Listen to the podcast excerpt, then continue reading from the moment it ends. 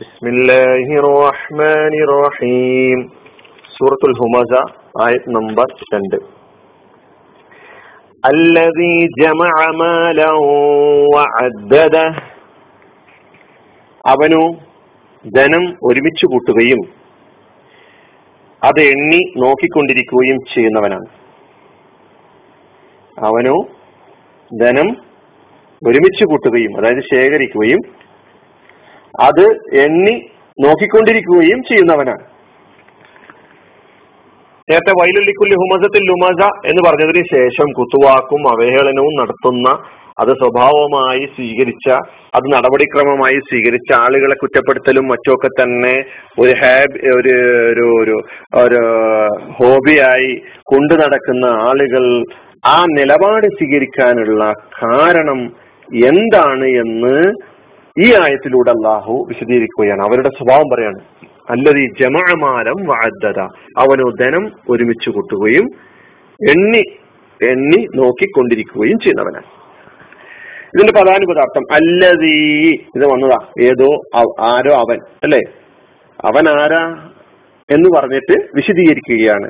ജമാമാരം വാദ്യത ജമാ എന്ന് പറഞ്ഞാൽ ഒരുമിച്ച് കൂട്ടി. ജമാ മാലിയ ഫേലാണ് അതിന്റെ മുലാരി യജ്മഉ ജമാ യജ്മഉ ഒരുമിച്ച് കൂട്ടി ശേഖരിച്ചു എന്നെല്ലാമാണ് അർത്ഥം. ജമാ അല്ലതി ജമാ ഒരുമിച്ച് കൂട്ടുന്നവനാണ് അവൻ അല്ലെങ്കിൽ ഒരുമിച്ച് കൂട്ടിയവനാണ് അവൻ കേട്ടോ? ഒരുമിച്ച് കൂട്ടിയവനാണ് അവൻ മാലൻ ധനം സമ്പത്ത്. ധനം. മാലിന്റെ ബഹുവചനമാണ് അംവാൽ. മാൽ അംവാൽ.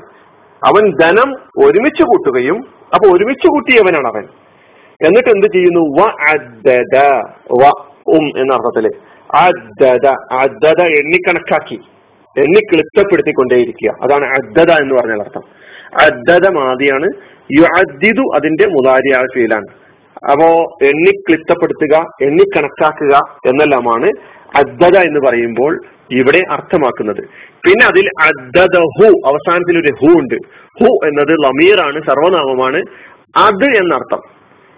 അപ്പൊ അതിനെ അത് എന്ന് പറഞ്ഞാൽ സമ്പത്തിനെ? സമ്പത്തിനെ ഉദ്ദേശിച്ചുകൊണ്ടാണ് ഇവിടെ ഈ ഹൂ വന്നിട്ടുള്ളത്. അപ്പൊ അല്ലതി ജമാമാലം വാദ്ദത അവനോ സമ്പത്ത് ഒരുമിച്ച് കൂട്ടുകയും ധനം ഒരുമിച്ച് കൂട്ടുകയും ശേഖരിക്കുകയും എന്നിട്ട് അത് എണ്ണി എണ്ണി നോക്കിക്കൊണ്ടിരിക്കുകയും ചെയ്യുന്നവനത്രേ അപ്പൊ ഒന്നാമത്തെ ആയത്തിൽ നേരത്തെ ഞാൻ പറഞ്ഞതുപോലെ വൈലുല്ലിക്കുല്ലി ഹുമസത്തിൽ ലുമസ എന്ന ഈ ആയത്തിൽ പറഞ്ഞ ഒന്നാമത്തെ ആയത്തിൽ പറഞ്ഞ സ്വഭാവത്തിന്റെ വക്താക്കളാകാനുള്ള കാരണം അഹങ്കാരമാണ്. സ്വന്തം സമ്പന്നതയിലുള്ള അഹങ്കാരം. അല്പം ഭൗതികമായ സാഹചര്യങ്ങളൊക്കെ കൂടിക്കിട്ടി എന്ന് കാണുമ്പോഴേക്കും വൈജ്ഞാനിക സാമ്പത്തിക മേഖലയിലെ അഭിവൃദ്ധി ഉണ്ടാകുമ്പോഴേക്കും മറ്റുള്ളവരെ പുച്ഛിക്കാനും മറ്റുള്ളവരെ അവഹേളിക്കാനും മറ്റുള്ളവരെ കുറ്റപ്പെടുത്താനുമുള്ള ഒരു സ്വഭാവം ഓരോരുത്തരിലും ഉണ്ടായിത്തീരുന്നു എന്നുള്ളതാണ്. അപ്പൊ ഈ സമ്പത്താണ് ഈ പറയുന്ന ദുസ്വഭാവത്തിന് കാരണമായി തീരുന്നത് എങ്കിൽ അള്ളാഹു സുബാനുവ ഇവന്റെ ഈ സമ്പത്തിനെയും ഇത് ശേഖരിക്കലിനെയും ഒരുമിച്ച് കൂട്ടലിനെയും ഒരു കുറ്റപ്പെടുത്തൽ സ്വഭാവത്തിലാണ് അവതരിപ്പിക്കുന്നത്. എനിക്ക് എന്റെ ഭൗതികമായ സാഹചര്യങ്ങൾ ഭൗതികമായ അഭിവൃദ്ധികൾ എന്നിൽ ഈ പറയപ്പെട്ട ധാർമ്മിക മൂല്യങ്ങൾക്ക് നിരക്കാത്ത സാമൂഹിക വിരുദ്ധമായ സ്വഭാവങ്ങളൊക്കെ ഉണ്ടാക്കി തീർക്കാൻ കാരണമാകുന്നുണ്ടെങ്കിൽ എന്റെ സമ്പത്ത് അതെനിക്ക് ഗുണകരമല്ല. നേരെ മറിച്ച് എനിക്ക് പ്രതികൂലമാണ് എന്ന് തിരിച്ചറിയേണ്ടതുണ്ട്. അപ്പൊ ഇവിടെ വൈലുല്ലിക്കുല്ലി ഹുമസത്തിൽ ഉമസ എന്ന് പറഞ്ഞ ആയത്തിൽ പറഞ്ഞ ആ സ്വഭാവ സ്വഭാവക്കാരാകാനുണ്ടായ കാരണം അള്ളാഹു പറയുന്നത് അവൻ സമ്പത്ത് ഇങ്ങനെ ഒരുമിച്ച് കൂട്ടുന്നു. അപ്പൊ ഇതിൽ രണ്ട് സംഗതികൾ പറയുന്നു. ഒന്ന് ജമാലൻ രണ്ടാമത്ത് ഈ രണ്ട് കാര്യങ്ങൾ രണ്ടായിട്ട് തന്നെ മനസ്സിലാക്കണം. ഒന്ന് ജമാമാലൻ എന്ന് പറയുമ്പോൾ ധനം ഇങ്ങനെ സമ്പാദിക്കുന്നതിനെ കുറിച്ചാണ് പറയുന്നത്. ധനസമ്പാദനം അത് പാടില്ലാത്ത കാര്യമൊന്നുമല്ല. അനുഗ്രഹമാണ്. നമുക്ക് പറയാം. അപ്പൊ ജമാമാലൻ എന്നുള്ളതാണ് ഒന്നാമത്തത്.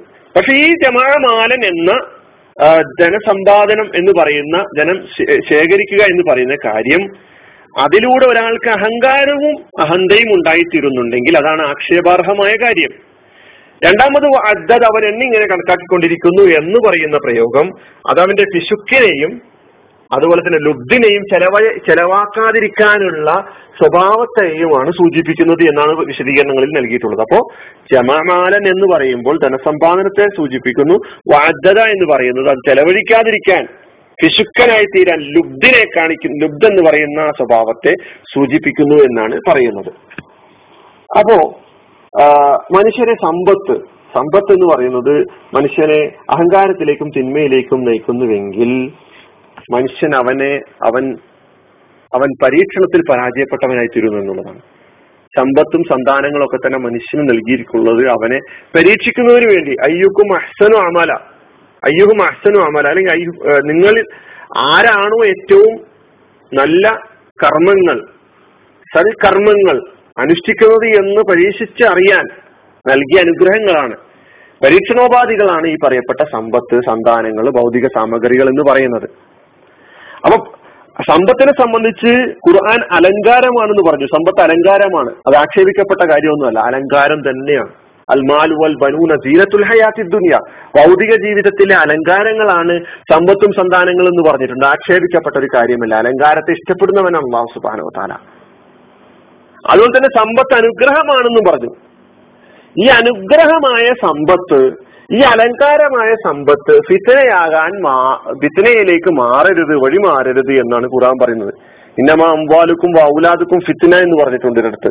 നിങ്ങളുടെ സമ്പത്തുകളും നിങ്ങളുടെ സന്താനങ്ങളും ഫിത്തനയാണ് വിപത്താണ് വിപത്തായി മാറുന്ന ഒരു സാഹചര്യമുണ്ട്. അതാണ് ഈ പറയുന്ന സാഹചര്യം എന്ന് പറയുന്നത്. മനുഷ്യനെ അഹങ്കാരത്തിലേക്ക് സമ്പത്തും സാമ ഭൗതിക സാഹചര്യങ്ങളും വഴി നടത്തുന്നുണ്ടെങ്കിൽ ഈ സമ്പത്ത് ഫിത്തിനിയായി മാറുന്നു ഭവിക്കുന്നു എന്നുള്ളതാണ്. അള്ളാഹു സുബാനുസല നമ്മെ കാത്തുരക്ഷിക്കുമാറാകട്ടെ. നമ്മുടെ നിലപാട് ഒരു വിശ്വാസി എന്ന നിലയ്ക്ക് സമ്പത്തിനോടുള്ള നമ്മുടെ നിലപാട് അൽമാലു മാലുള്ള അള്ളാഹുവിന്റെതാണ് സമ്പത്ത് എന്നതാണ് നമ്മുടെ ഓരോരുത്തരുടെ നിലപാട്. ആ നിലപാടിൽ തന്നെ നമുക്ക് മുന്നോട്ട് പോകാൻ കഴിയണം. അള്ളാഹു എനിക്ക് നൽകിയിരിക്കുന്നു നാളെ എന്നിൽ നിന്ന് തിരിച്ചെടുക്കുകയും ചെയ്യും. അള്ളാഹു സുബാനു തല പറഞ്ഞതുപോലെ നടക്കുക എന്നതാണ് പറഞ്ഞതുപോലെ ചെലവഴിക്കുക എന്നതാണ് എന്റെ മേലുള്ള ഉത്തരവാദിത്തം.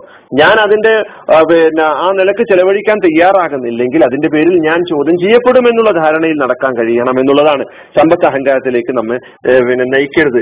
വിനയമായിരിക്കണം നമുക്ക് ഭൗതിക സാമഗ്രികളുടെ സമൃദ്ധി നൽകേണ്ടത്. അപ്പൊ വിനയം നമുക്ക് ഉണ്ടാക്കിയെടുക്കുന്നതായിരിക്കണം ഈ പറയുന്ന അനുഗ്രഹങ്ങൾ എന്ന് പറയുന്നത്. അപ്പൊ ആ ശീലം നമുക്ക് ഉണ്ടാക്കിയെടുക്കാൻ കഴിയണം. ലുബ്ധ എന്ന് പറയുന്ന വാഗ്ദത എന്ന് പറയുന്ന രണ്ടാമത്തെ ഭാഗത്ത് പറഞ്ഞിട്ട് ലുബ്ദിനെ സൂചിപ്പിക്കുന്നു പിശുക്കിനെ സൂചിപ്പിക്കുന്നു എന്നാണ് ഞാൻ പറഞ്ഞിട്ടുള്ളത്. ഇസ്ലാം എപ്പോഴും തന്നെ ഖുറാൻ എപ്പോഴും തന്നെ ചെലവഴിക്കാനുള്ള പ്രേരണയാണ് നൽകിക്കൊണ്ടേയിരിക്കുന്നത്. ചെലവഴിക്കണം നിങ്ങൾ നൽകണം. അപ്പൊ നൽകാനുള്ള പ്രേരണ നമ്മൾ ഓരോരുത്തർക്കൊണ്ടും. അത് പിന്നെ റമദാനിലൊക്കെ തന്നെ നമുക്കത് ശരിക്കും അനുഭവപ്പെടാറുണ്ട്. എല്ലാവരും ചെലവഴിക്കുന്ന ഒരു അവസ്ഥ.